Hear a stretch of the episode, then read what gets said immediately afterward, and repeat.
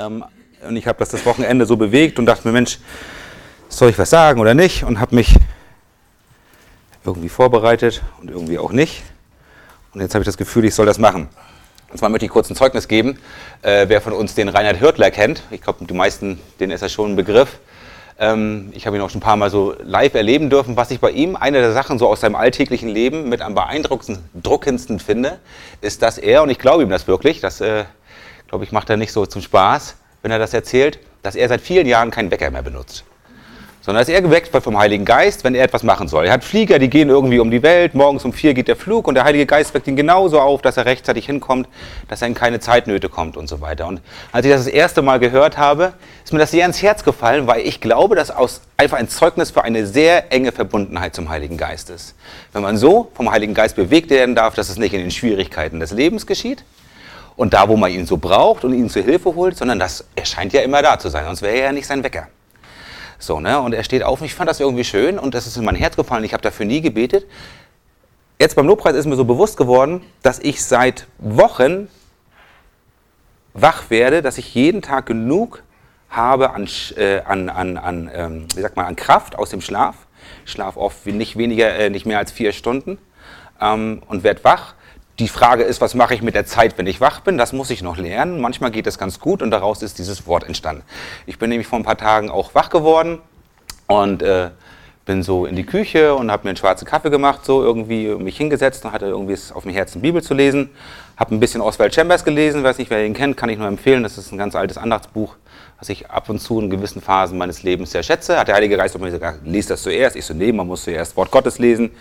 Er sagt, lies Oswald, hör, hör auf mich. Und danach lies richtig laut in meinem Kopf 2. Korinther 10.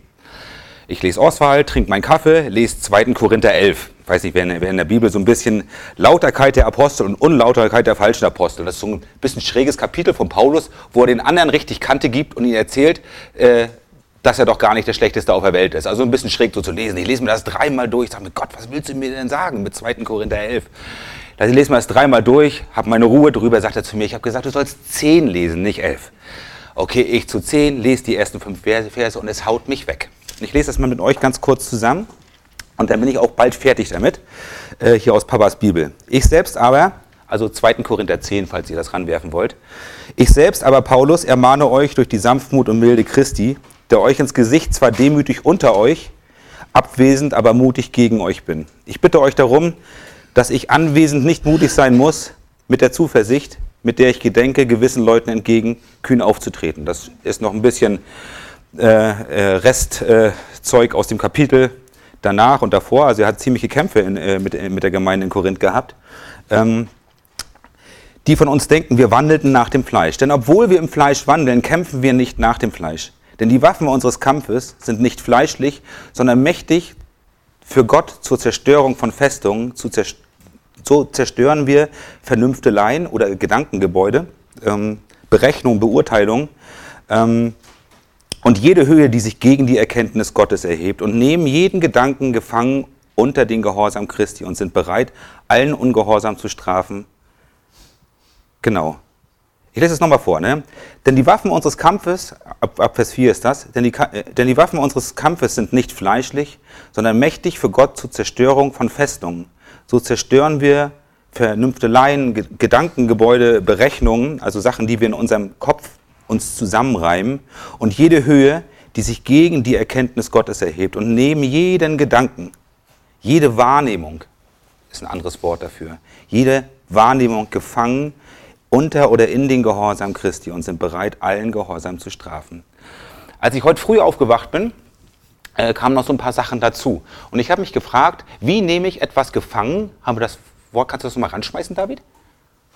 2. Korinther äh, 10, 4 bis 6. Ähm, El Elberfelder reicht, die alte. Ähm, er sagt ja, ich, ich gehe mit euch uns mal ganz kurz durch, ne, so Sachen, die mir einfach so bewusst geworden sind. Und zwar äh, möchte ich mal ganz kurz was, ich habe zu Hause mir noch ein Foto, also ich spick hier nicht aus dem Internet sondern habe mir einfach ein Foto von meiner Studienbibel gemacht. Äh, äh, und zwar habe ich mir ein Wort, das fand ich ganz interessant. Und zwar, warte mal, wo ist das? Genau, und zwar dieses Wort. Ähm, Und zwar diese, ähm, wie sagt das die Elberfelder hier? Genau, Vernunftschlüsse. Das sind Gedankengebäude, ist das richtig? Kann man das auch so übersetzen? Ja, ne? Genau, und dieses Wort habe ich nachgeguckt der, im Griechischen. Und das heißt Logismos, das kennen wir doch alle. Ist logisch, Mann, und so weiter. Ne? Also das ist ein Wort, was wir eigentlich im normalen Gebrauch so haben. Unsere Logik, unser menschliches Denken, unsere Zusammenhänge, unsere Berechnungen, die wir machen. Ein Freund von mir, Stralsunder, mittlerweile hier in der Klinik äh, am Arbeiten. Wir haben früher, als wir beide noch äh, Jugendliche oder ein bisschen älter waren, so Anfang 20, haben wir zu Sachen, wo man nicht weiterkam, haben wir dazu gesagt Gedankenwurst. Finde ich ein schöner Ausdruck, weil wenn man so eine Wurstfabrik, wie das so durchgepresst wird und nachher diese Wursten, die sind da und dann ist sie fertig, ist so ein qualvoller Prozess, aber irgendwie so die never-ending Wurst, die so aneinander, irgendwie kommt man damit auch nicht zur Rande. Also es geht immer weiter, immer weiter. Und die Mühle arbeitet und die Mühle arbeitet und sie arbeitet. Und jeder von uns hat immer noch oder kennt Gedankenwürste. Hundertprozentig. Ne, so diese, diese Fabrik da oben, die immer zu nichts führt, außer zu einem nächsten Produkt und zu einem nächsten und zu einem nächsten. Das sind für mich Vernünfteleien, Gedankengebäude, Sachen, die in unserem Kopf eigentlich zu keinem Ende als zu Not, zu Qualen und zu etwas führen wo Paulus hier sagt, da kommen wir nicht weiter. Und dieser Logismus, ich kann das ja mal ganz kurz rechnen, Berechnung, Erwägung, Gedanken. Ähm, im, klassischen Griechen, im, im, klassischen Griechischen wurde es für jede Erwägung berechnet verwendet, die das Verhalten bestimmt. Es ist, äh, äh, ganz kurz, das überspringe ich mal, in diesem Sinn wird es im 2. Korinther 10, Vers 4, also was wir gerade gelesen haben, gebraucht, wo es mit überspitzte, in Klammern, Gedankengänge übersetzt wird. Es sind damit Berechnungen und Erwägungen gemeint, die dem Evangelium entgegenstehen und es behindern. Genau. Also das, das steht komplett entgegen. Die Gedankenwurst, ich nehme mal dieses Bild aus meiner Jugend, diese Gedankenwurst steht gegen die Wahrheit Gottes. Und heute früh, als ich ähm, äh, wir haben, äh, waren gestern Stand-Up-Paddlern auf der Wien hier oben. Höhe 23 oder 28? 23, ne? 23, merkt man das noch. Genau, und dann waren da so die Schafe und all diese Tiere und diese Natur um einen herum. Und ähm, irgendwie hatte ich da ganz, äh, und habe mich gefragt, was ist das, was er nachher sagt, äh, äh, wo steht das? Gefangen zu nehmen im Vers 10, Vers 5, unter den Gehorsam des Christus. Das war so eine Sache. Einfach nur Gedanken, die ich jetzt selber, die, die, die Gott so in meinen Kopf. Für mich, ich weiß nicht, wir können uns da gerne ergänzen. Für mich ist der Gehorsam Christi der gewesen, dass er nichts hat getan, was er nicht sein Vater hat tun sehen und von ihm bekommen hat. Er hat gesagt, ohne ihn, ohne sein Reden, ohne sein Input in mein Leben bin ich nichts. Das ist für mich eigentlich der Gehorsam Christi, der sie nachher, wir hatten das, glaube ich, letzten Gottesdienst, wo ab da, wo Gott sagte, das ist mein geliebter Sohn, an dem habe ich Wohlgefallen gefunden, in der Taufe, er angefangen hat, den Weg bis zum Kreuz zu gehen. Das ist so dieser Weg, der uns in der Bibel beschrieben wurde. Ich denke, er hat ihn vorher schon gelernt, als Kind. Man sieht das schon ein Stück weit, als er zwölf Jahre alt war und im Tempel. Viel wird darüber nicht gesagt, weil die Bibel nur diese drei Jahre beleuchtet, von seiner Taufe bis zu seinem Tod. Und das ist der Gehorsam für mich, dass er einfach in dieser Abhängigkeit der Totalen von Gott war. Und wenn man sich diese Welt einfach vorstellt, in der er gelebt hat, das erste Wunder, die Hochzeit von Kana, eigentlich schon davor. Er wurde, ich das, wir haben das letztens beide gelesen, Tino und ich, äh, noch aus dieser, aus dieser Predigt. Er wurde, er wurde getauft und dann wurde er von dem, Teufel, äh, von dem, von dem Teufel, sag ich schon, er wurde von dem Heiligen Geist in die Wüste hinausgetrieben sagt die Bibel. Ich habe das in allen drei Evangelien parallel gelesen, äh, kann ich nur empfehlen. Es gibt manchmal, wenn man so Gleichnisse, Sachen, die in allen drei stehen, immer nacheinander lesen. Es gibt einen richtig großen Aufschluss darüber. Und Lukas macht das irgendwie in zwei Versen, Markus hat da 15 Verse oder viele drüber. Und er immer deckt sich das mit einer Sache, dass der Heilige Geist ihn trieb hinaus in die Wüste. Dort fastete er 40 Tage und äh, dann konnte er mit dem Wort Gottes dem Teufel widerstehen und dann wich er eine Zeit lang von ihm. Nicht auf Dauer, sondern eine Zeit lang.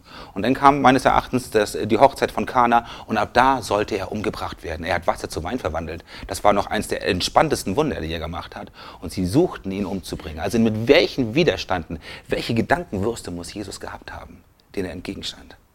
Immer wissend aus dem Wort Gottes, dass er sterben muss, dass er in eine Welt hineingeboren ist, die ihn hasst, die ihn umbringen möchte, die sowieso die widrigsten Umstände damals war. Und das ist der Gehorsam Christi und er wird ihn uns schenken. Das ist einfach in meinem Herzen, dass Gott diese, man sagt schon fast irgendwie übernatürliche Kraft. Mir geht es oft so, wenn ich zu Jesus hinschaue, irgendwie schaue ich schon fast wieder weg, weil ich mir denke, ja du und dann guck mich an. Aber Jesus ist der Jesus, der in mir lebt. Er lebt sein verborgenes Leben in mir. Es ist die Auferstehungskraft Christi, die in uns lebt. Jedem Menschen, der wiedergeboren ist, steht sie zur Verfügung. Lebt in ihm. Es ist dynamisch, sagt das griechische Wort. Es hat Explosionskraft. Es ist die Kraft, die mit allem, mit Schöpfungsgeschichte zusammenhängt. Und mit allem wird dieses gleiche Wort. Das ist Christus in uns, die Hoffnung der Herrlichkeit. Das ist sein Leben, das uns widerstehen lässt. Die Festung und die Gedankengebäude, jede Höhe, die sich erhebt gegen die Erkenntnis Christus der zu widerstehen in unserem Leben. Und ich weiß nicht, wie es geht, aber ich weiß, dass das Wort Gottes wahr ist und dass es nicht lügt. Und wenn man sich danach ausstreckt und sagt, Jesus, du bist den Weg vorangegangen, du bist der Anwalt meines Herzens, du bist mein hoher Priester. Du bist derjenige, der weiß, wie es mir geht, zu dem ich kommen kann. All das, was ich brauche, habe ich in dir. Mich in den letzten Wochen so oft mit dem Wort damit beschäftigt, kommt her zu mir, alle, die ihr mühselig und beladen seid. Ich will euch erquicken. Das Einzige, was wir tun müssen, ist kommen. Wir müssen nur kommen. Wir müssen sagen, Jesus, mir geht's schlecht. Wo bist du? Und dann kommst du. Du musst keinen heiligen Schritt gehen, du musst nicht in die Gemeinde gehen. Du musst keine geistliche Anstrengung machen. Aber du musst dich wegkehren von dem Ich, von dem Ego, von dem Gedankengebäude, von deiner Wurst in deinem Kopf hin zu Jesus und sagen, Jesus, hier bin ich. Ich bin arm, ich bin schwach, ich habe nichts drauf. Mir geht's richtig schlecht. Und Jesus kommt mit all diesen Wundern, mit all dem, was in diesem Vers drin steht. Das ist der Gehorsam Christi. Allen Ungehorsam zu strafen oder zu rächen, wenn euer Gehorsam erfüllt sein wird. Gehorsam ist einfach nur Glaubensgehorsam. Hin zu Jesus zu gehen. Einfach zu sagen, ich glaube wie die Jahreslosung. Herr, ich glaube, hilf meinem Unglauben. Das ist ein Hinwenden zu Jesus. Zu sagen, ich kann nicht glauben, aber Herr, hilf mir zu glauben. Er tut alles. Das Problem ist, dass mit meiner Gedankenwurst ich bei mir bleibe. Ich bleibe mit dem in meinem Kopf, bleibe ich bei mir.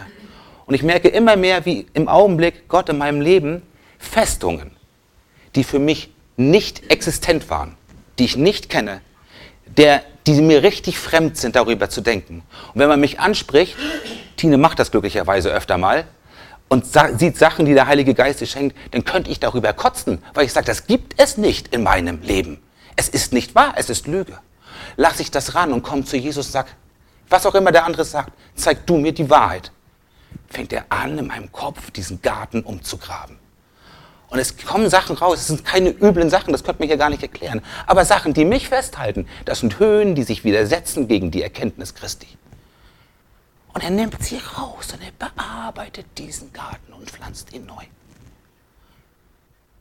Mutti sagt, das ist Erweckung. Amen. Okay, gut.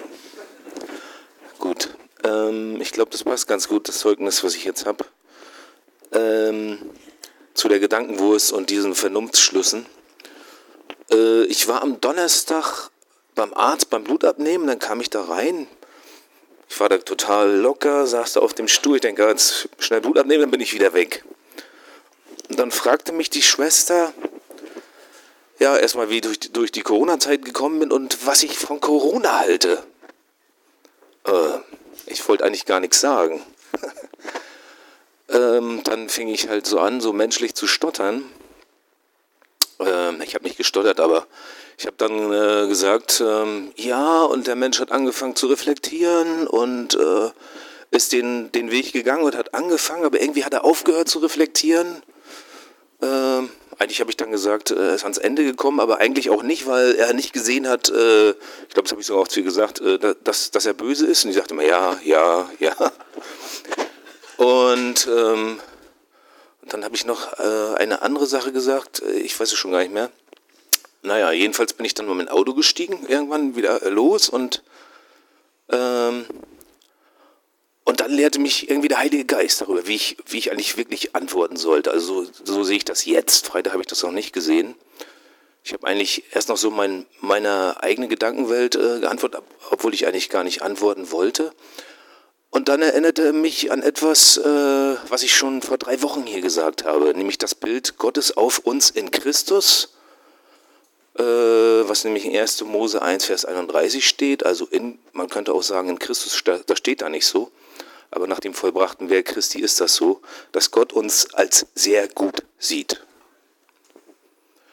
dann kommt man aber erst wieder, äh, Gott hat mir noch eine andere Sache gezeigt, dann als ich nach Hause fuhr, nämlich das, wo er sagt, unser äh, Dichten und Trachten ist schlecht.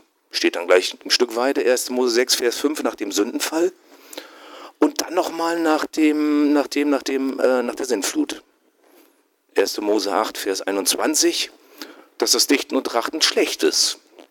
Also wieder Gottes Sicht auf uns. Aber ein, im, im selben Vers, äh, 1. Mose 8, Vers 21 steht gleich, er wird, äh, er wird uns nicht mehr schlagen dafür. Also er hat ja Christus da, dafür geschlagen dann am Kreuz, was dann auch nochmal im Jesaja 53 vorausgesagt wird und auch passiert ist. Amen.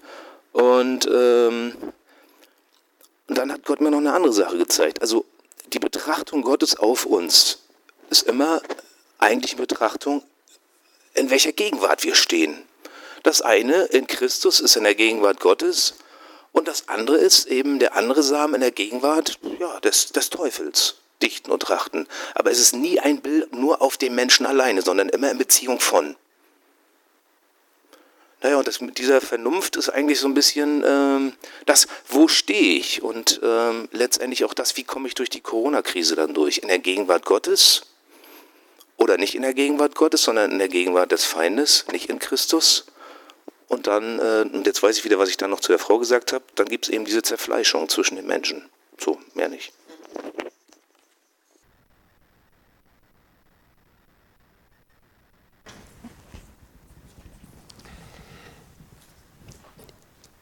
Ich werde da jetzt im Grunde genommen daran anknüpfen. Du ja, du musst das sein. Bist du nicht allein. Und zwar lese ich von 4. Mose, die uns bekannte Begebenheit, wo Mose von Gott den Auftrag bekommt, den zum Felsen zu sprechen.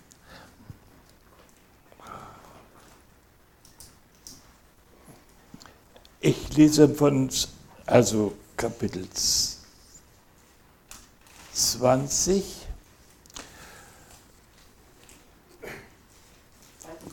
Zwei, 4. Mose von Vers 20 ab und Kapitel 20. Und dann lese ich von Vers 2 ab.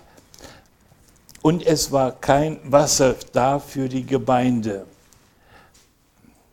Da versammelten sie sich gegen Mose und gegen Aaron.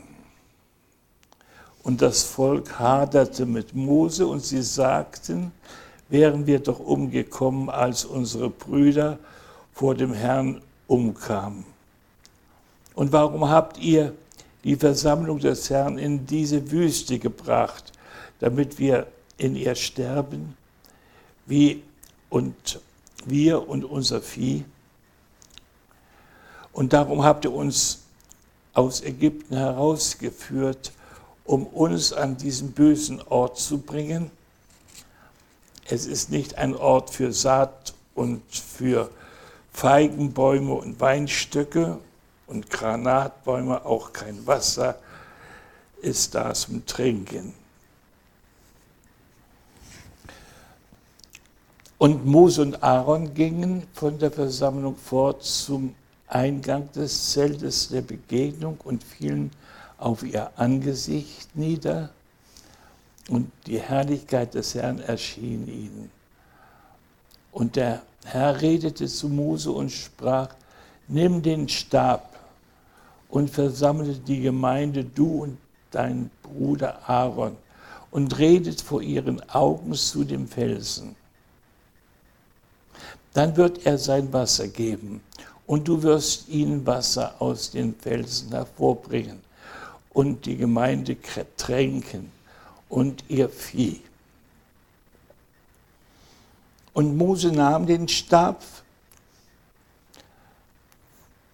von dem Ort vor dem Herrn, wie er ihn geboten hatte. Und Mose und Aaron versammelten die Versammlung vor dem Felsen und er sagte zu ihnen, hört doch, ihr Widerspenstigen. Werden wir für euch Wasser aus diesem Felsen hervorbringen? Und Mose erhob seine Hand und schlug den Felsen mit seinem Stab zweimal. Da kam viel Wasser heraus und die Gemeinde trank und ihr Vieh. Da sprach der Herr zu Mose und zu Aaron, weil ihr mir nicht geglaubt habt, mich vor den Augen der Söhne Israels zu heiligen. Darum sollt ihr diese Versammlung nicht in das Land bringen, das ich ihnen gegeben habe.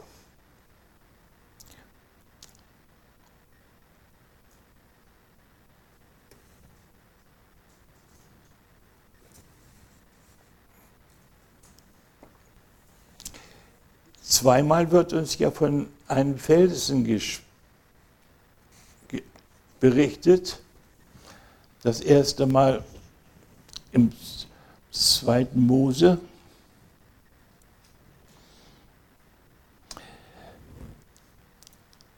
Da soll er den Felsen schlagen.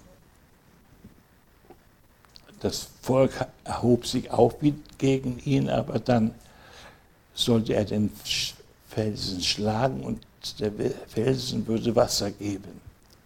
Aber in diesem Falle ist es ganz anders. Und ähm, Gott bestraft seinen Ungehorsam, hier steht seinen Unglauben, sehr hart, dass er nicht das Volk in das gelobte Land führen konnte. Für mich ist es ein Bild geworden. Der erste Felsen, den er geschlagen hat, ist für mich ein Bild geworden für das Volk Israel, das noch im Fleisch war. Und das Schlagen ist ein Bild für das Gesetz. Paulus sagt mal im Timotheusbrief, das Gesetz ist für die Gesetzlosen da, für die, die im Fleisch leben. Nicht für die Gesetz, nicht für die Gläubigen. Also Gott gab dem Mose den Auftrag, dem Israel ein Gesetz zu geben. Und dieses Gesetz war ein hartes Gesetz. Wir wissen ja aus dem ganzen Geschehen in der Wüste, wie Gott dieses Volk schlagen musste, weil es ungehorsam war und seine eigenen Wege ging. So wie das Paulus sagt, das Fleisch kann sich dem Gesetz nicht unterordnen. Römer 8. Wenn man im Fleisch lebt, kann, und der Mensch, der natürliche Mensch ist ein Mensch, der im Fleisch lebt,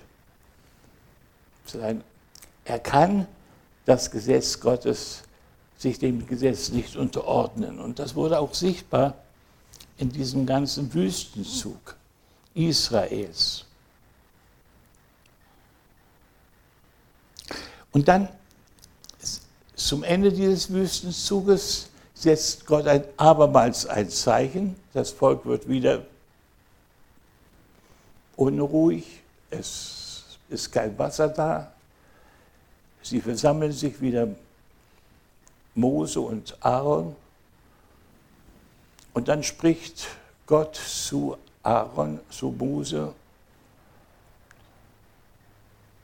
dass er zu dem Felsen sprechen soll.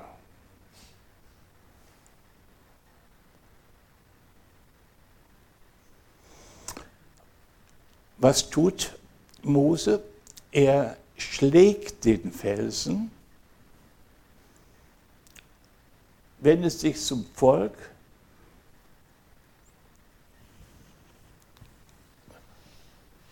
und schimpft sie aus.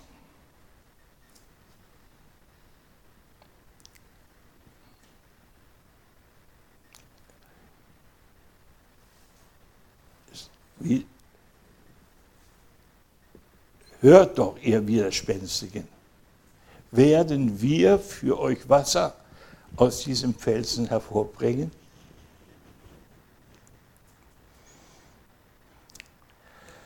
Und da ist für mich jetzt dieser Felsen ein Bild für das Volk.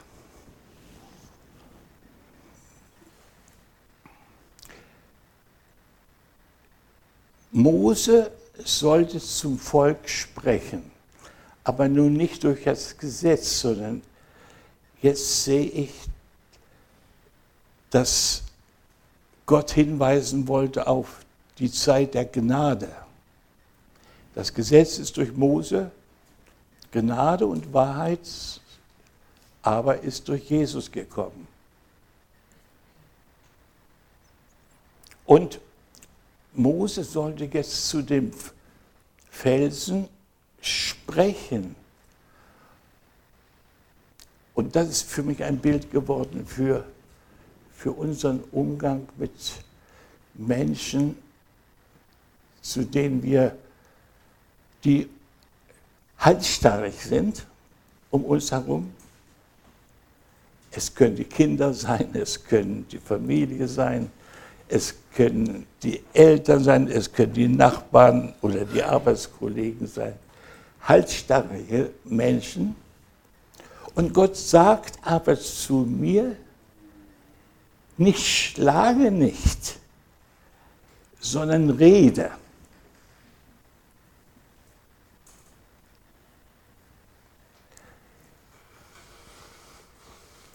Das heißt, nicht unser Zorn Unsere Empörung ist jetzt gefragt, sondern ein neuer Blick. Was ist das für ein Blick? Dass wir den Menschen nicht in seiner Sünde sehen.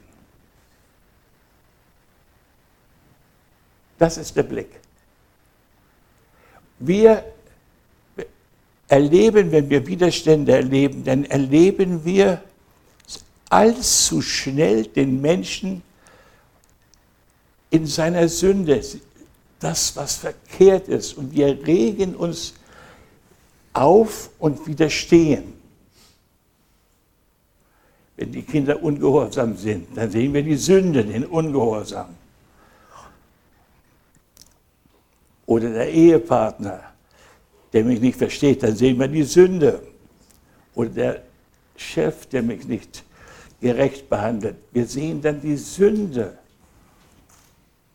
Und dann reagieren wir auf Sünde und werden zu Schlagenden. Nun sollen wir aber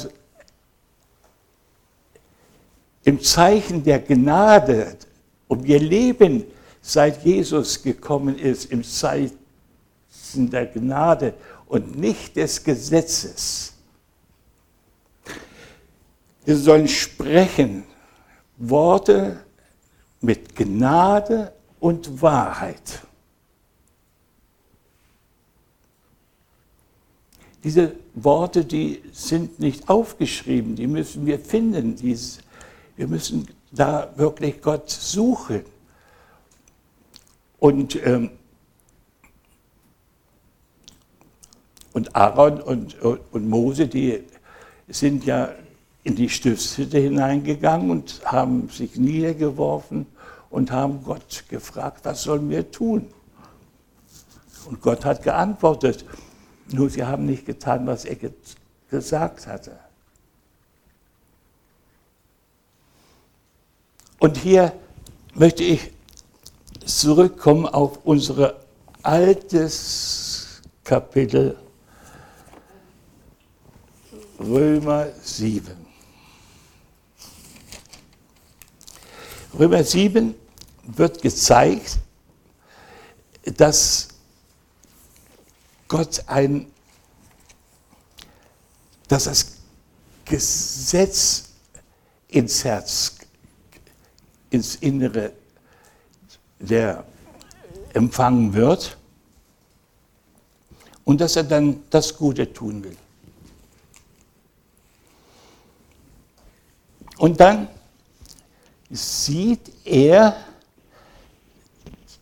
die Sünde im Fleisch. Dann sieht er das Unvermögen. Dann sieht er, dass er nicht tut, was er will.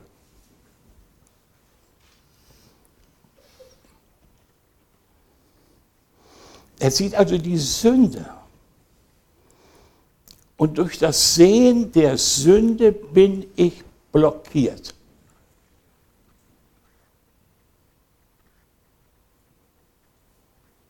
Ich will das Gute, aber es gelingt mir nicht. Und dieses Nicht-Gelingen macht mich richtig zornig, dann irgendwie auf mich selbst und dann in Folge auch auf meine Umwelt. Und nun besteht die Gnade darin, und das ist die Lösung, die Gott uns zeigt in Römer 8, dass er sagt, was das Gesetz nicht vermochte,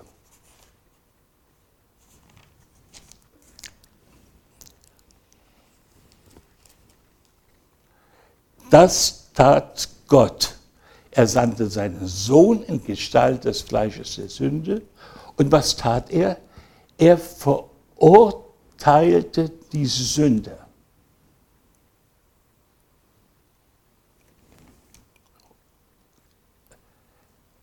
Acht, Vers 3, ja. Gott verurteilt die Sünde nicht den Menschen, nicht den Sünder, sondern die Sünde. Und das ist die eigentliche frohe Botschaft hier. Jetzt ist der Weg frei gemacht, dass der Geist Gottes wirken kann. Wenn wir die Sünde schauen müssen, weil wir nur mit unserem Verständnis bis zum Gesetz gekommen sind, über das, was wir tun wollen oder können. Wenn wir nicht weitergekommen sind, dann sehen wir, dann stehen wir an, an unserer Grenze, an unserem Fleisch. Dann kommen wir an unsere Sünde, die in unserem Fleisch ist. Und Gott möchte uns auch dahin führen. Wenn wir noch immer mit dem Gesetz versuchen zu arbeiten, dann brauchen wir die Erkenntnis, dass wir mit dem Gesetz nicht durchkommen durch unser Fleisch, dass wir nichts bewirken, dass wir nicht erziehen können mit dem Gesetz, sondern es baut sich ein Widerstand auf, es verhärten sich die Fronten. Und darum ist die Antwort, die Jesus gibt, was das Gesetz nicht vermag, das tat Gott. Er sandte seinen Sohn und um der Sünde willen, die im Fleisch ist, und verurteilte die Sünde im Fleisch. Das heißt, am Kreuz wurde die Sünde gerichtet. Und damit ist uns der Zugang zum Menschen wieder zu uns, zu uns selbst, zu uns selbst gegeben, aber auch zu unseren Menschen. Wenn ich meine Kinder nicht mehr in der Sünde sehe, was sehe ich dann? Bitte? Noch nicht. Erstmal erst die ganze Hilflosigkeit. Ich beurteile sie aber nicht nach ihrer Hilflosigkeit. Wenn ich sie in Sünde sehe, dann, dann, dann Sünde, was ist denn Sünde? Sünde trennt mich von Gott. Sünde ist immer Trennung. Wenn ich also einen unter der Sünde sehe, dann sehe ich ihn getrennt von Gott. Und dann habe ich auch keine Botschaft für ihn. Dann, dann habe ich nur das Gesetz und dresche dann auf den Menschen herum. Wenn ich aber sehe, dass der Herr die Sünde auf sich genommen hat, dann geht es darum, dass ich jetzt Glauben haben muss für den anderen. Dass ich ihn nicht sehe in der Sünde, sondern dass ich ihn sehe in den Möglichkeiten, die Gott in sein Leben hineingelegt hat.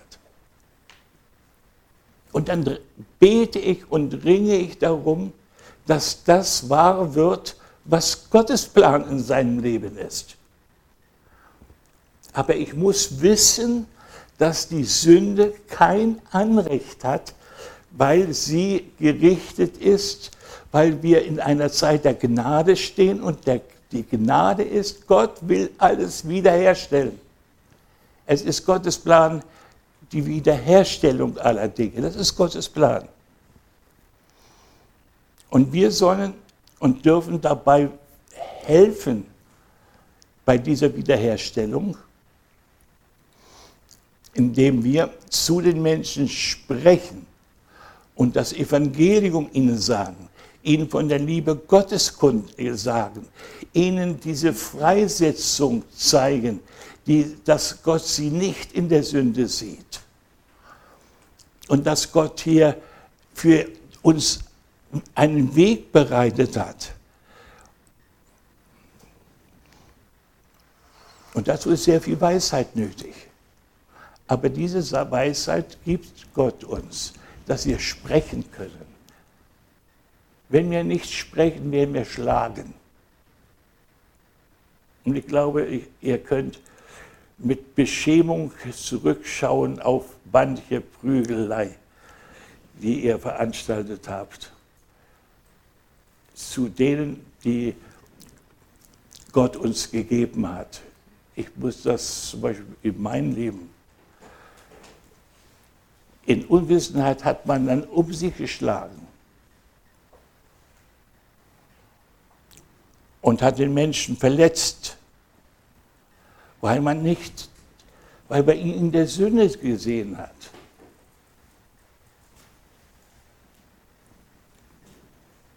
Und das ist unsere Aufgabe. Und das war die Aufgabe von Mose.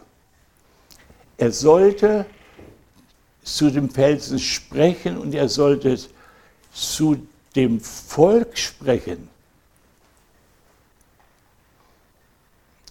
und gewissermaßen den Gehorsam, von dem jetzt Thomas gesprochen hatte, der, der Gehorsam, der muss hervorgerufen werden, hervorgebracht werden durch ein Angebot von Hilfe, dass man hilft den Menschen in ihrer Not, Schritte zu gehen.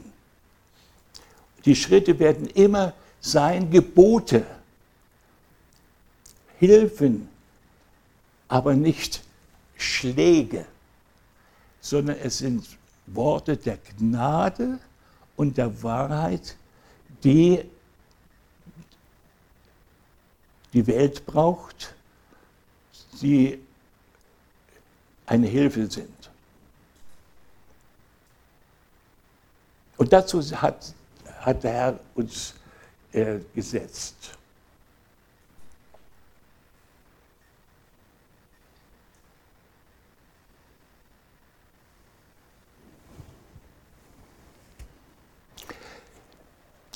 Im Römerbrief steht noch da in Römer 8 von Fleisch und vom Geist.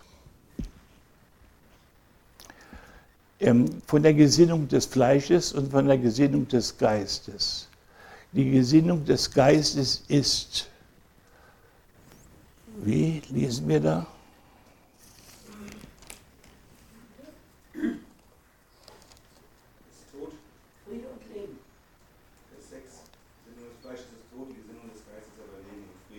Ja. Und dann steht noch etwas, dass das Fleisch sich nicht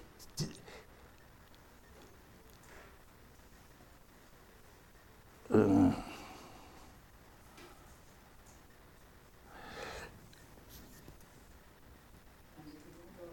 Ja, sieben. Die Gesinnung des Fleisches ist Feindschaft gegen Gott, denn sie ist dem Gesetz Gottes nicht untertan. Was wir, worauf wir achten müssen, welch eine Gesinnung lebt in uns? Lebt die Gesinnung des Geistes in uns? Wenn wir wiedergeboren sind, wenn wir Kinder Gottes sind, gibt die Gesinnung des Geistes in uns. Bitte? Die lebt in uns.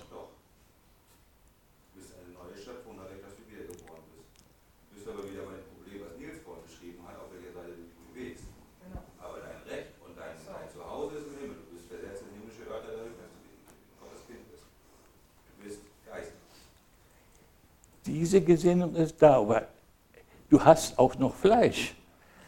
Aber das ist der Bereich, in dem du versucht wirst. Da wirst du, dein Wesen, unser Wesen ist im Geist und der Geist, was, was, wie bewegt sich der Geist? Was, hat, was ist das Wesen des Geistes? Wenn er, wenn er sich, wenn der das Fleisch sich dem Gesetz Gottes nicht unterordnen kann, was tut denn der Geist? Der unterordnet sich.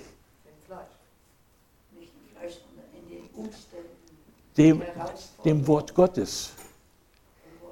Der Geist sucht die Gemeinschaft mit Gott im Wort Gottes. Der Geist sucht den Willen Gottes zu erkennen. Das Fleisch steht dagegen. Das Fleisch möchte nicht das Gesetz hören. Aber der Geist in dir, der sucht das Gesetz. Der hat Wohlgefallen am Gesetz Gottes.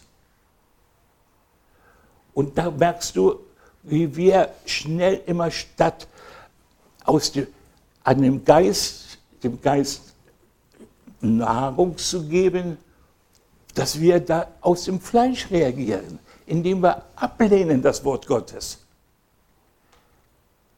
Und der Geist hat Freude am Worte Gottes.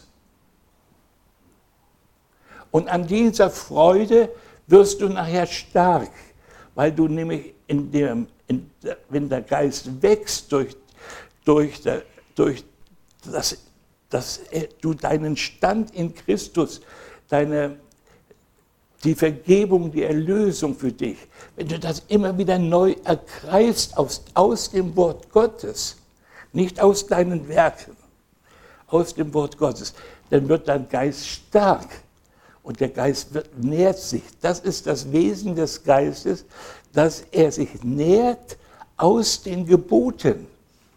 Und darum sagt auch Paulus, also Jesus sagt es, wer in meiner Rede bleibt, in meinen Geboten bleibt, der bleibt in mir und ich in ihm.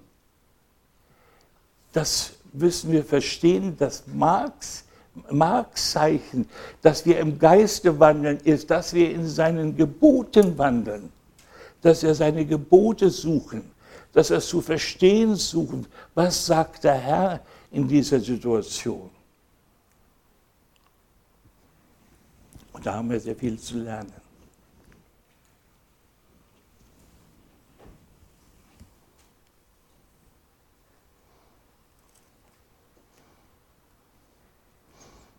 Und dann sagt er, Paulus zum Schluss von Römer 8, wenn wir nach dem Fleisch leben, werden wir sterben müssen. Wenn wir aber durch den Geist die Handlungen des Leibes töten, werden wir leben. Also da liegt Leben in dieser Entscheidung, in diesem in diesem Reifeprozess.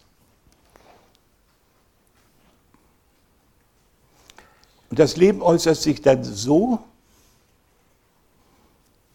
dass ich auch lerne, äh, nicht nur mich selbst ähm, so in Christus zu sehen als neue Schöpfung oder im Geist zu sehen, sondern dass ich jetzt auch in ihm wandle. Dieses Schlusswort möchte ich mal als Schlusswort nehmen.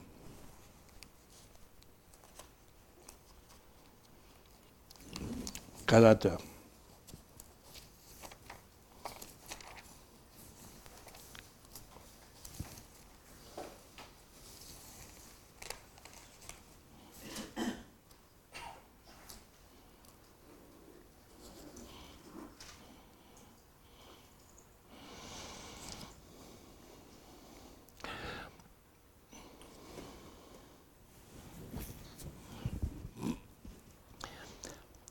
Galater 5, Vers 24, die aber dem, Herr, dem Christus Jesus angehören, haben das Fleisch samt den Leidenschaften und Begierden gekreuzigt.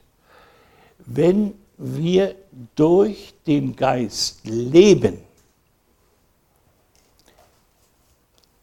wenn wir durch den Geist leben, und wann leben wir durch den Geist? Wenn wir Gottes Geist empfangen haben und er uns lebendig gemacht hat in unserem Geist, dann leben wir. Dann sind wir geboren. Und nun steht das weiter. Wenn ihr durch den Geist lebt, äh, so lasst, lasst uns durch den Geist wandeln. Wandeln ist etwas anderes. Leben ist die Voraussetzung und Wandeln ist sich vom Geist leiten lassen. Sich hineinleiten lassen in seinen Willen, hineinleiten lassen in seine Worte, hineinleiten lassen in die Bereiche, die wir ablegen sollen in unserem Leben, die aus dem Fleisch sind und die wir ablegen dürfen. Und das ist und das so hilft uns, dass wir erkennen, dass wir dass die Sünde nicht mehr herrschen kann über uns, weil für uns gilt, die Sünde ist gerichtet. Wenn wir jetzt uns verändern, wenn wir uns wachsen, wenn wir uns bemühen, beim Herrn zu bleiben, dann nicht, weil wir die Strafe oder fürchten die Trennung von Gott, sondern weil das ein, ein Bedürfnis es ist, mit dem Herrn zu leben. Nicht, weil ich jetzt unter dem Gesetz bin und, äh, und mich fürchten muss, sondern ich bin in der Gemeinschaft mit dem Herrn verbunden und will darin wachsen und habe Freude an seinem Wort. Das ist also die, die, die Ausrichtung. Wir stehen, und dann sagt Paulus im Römer 6, ihr, die Sünde wird nicht herrschen können über euch. Denn ihr seid nicht unter Gesetz, sondern unter Gnade. Das Gesetz rechnet Sünde an. Gnade rechnet Sünde nicht an, sondern sie ist gerichtet durch das Kreuz und hat für uns nicht mehr die Bedeutung, dass wir in der Sünde festgehalten werden durch irgendwelche Gesetze.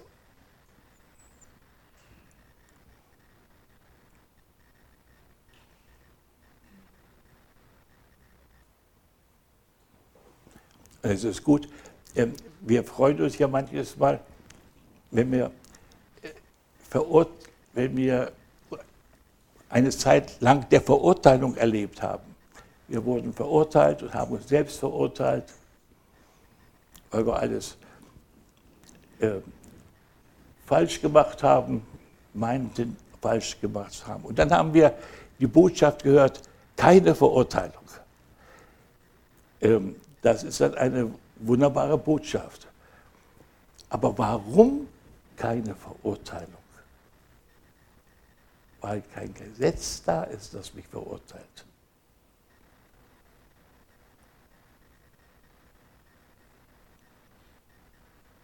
Wir sind frei.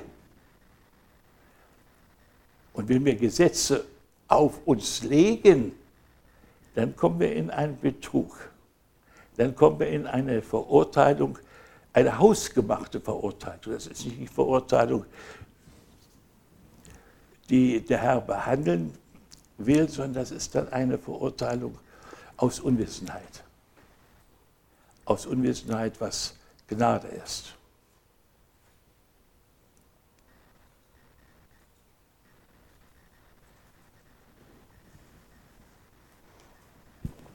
Also dazu gibt es noch sehr vieles zu sagen. Ähm, wenn ihr diesen Dingen nachgeht und auch die Schriftstellen dazu lest, dann werden viele Fragen kommen. Und wir sind in der Gemeinde, und diese Fragen können innerhalb der Gemeinschaft der Kinder Gottes beantwortet werden, nicht in der Welt.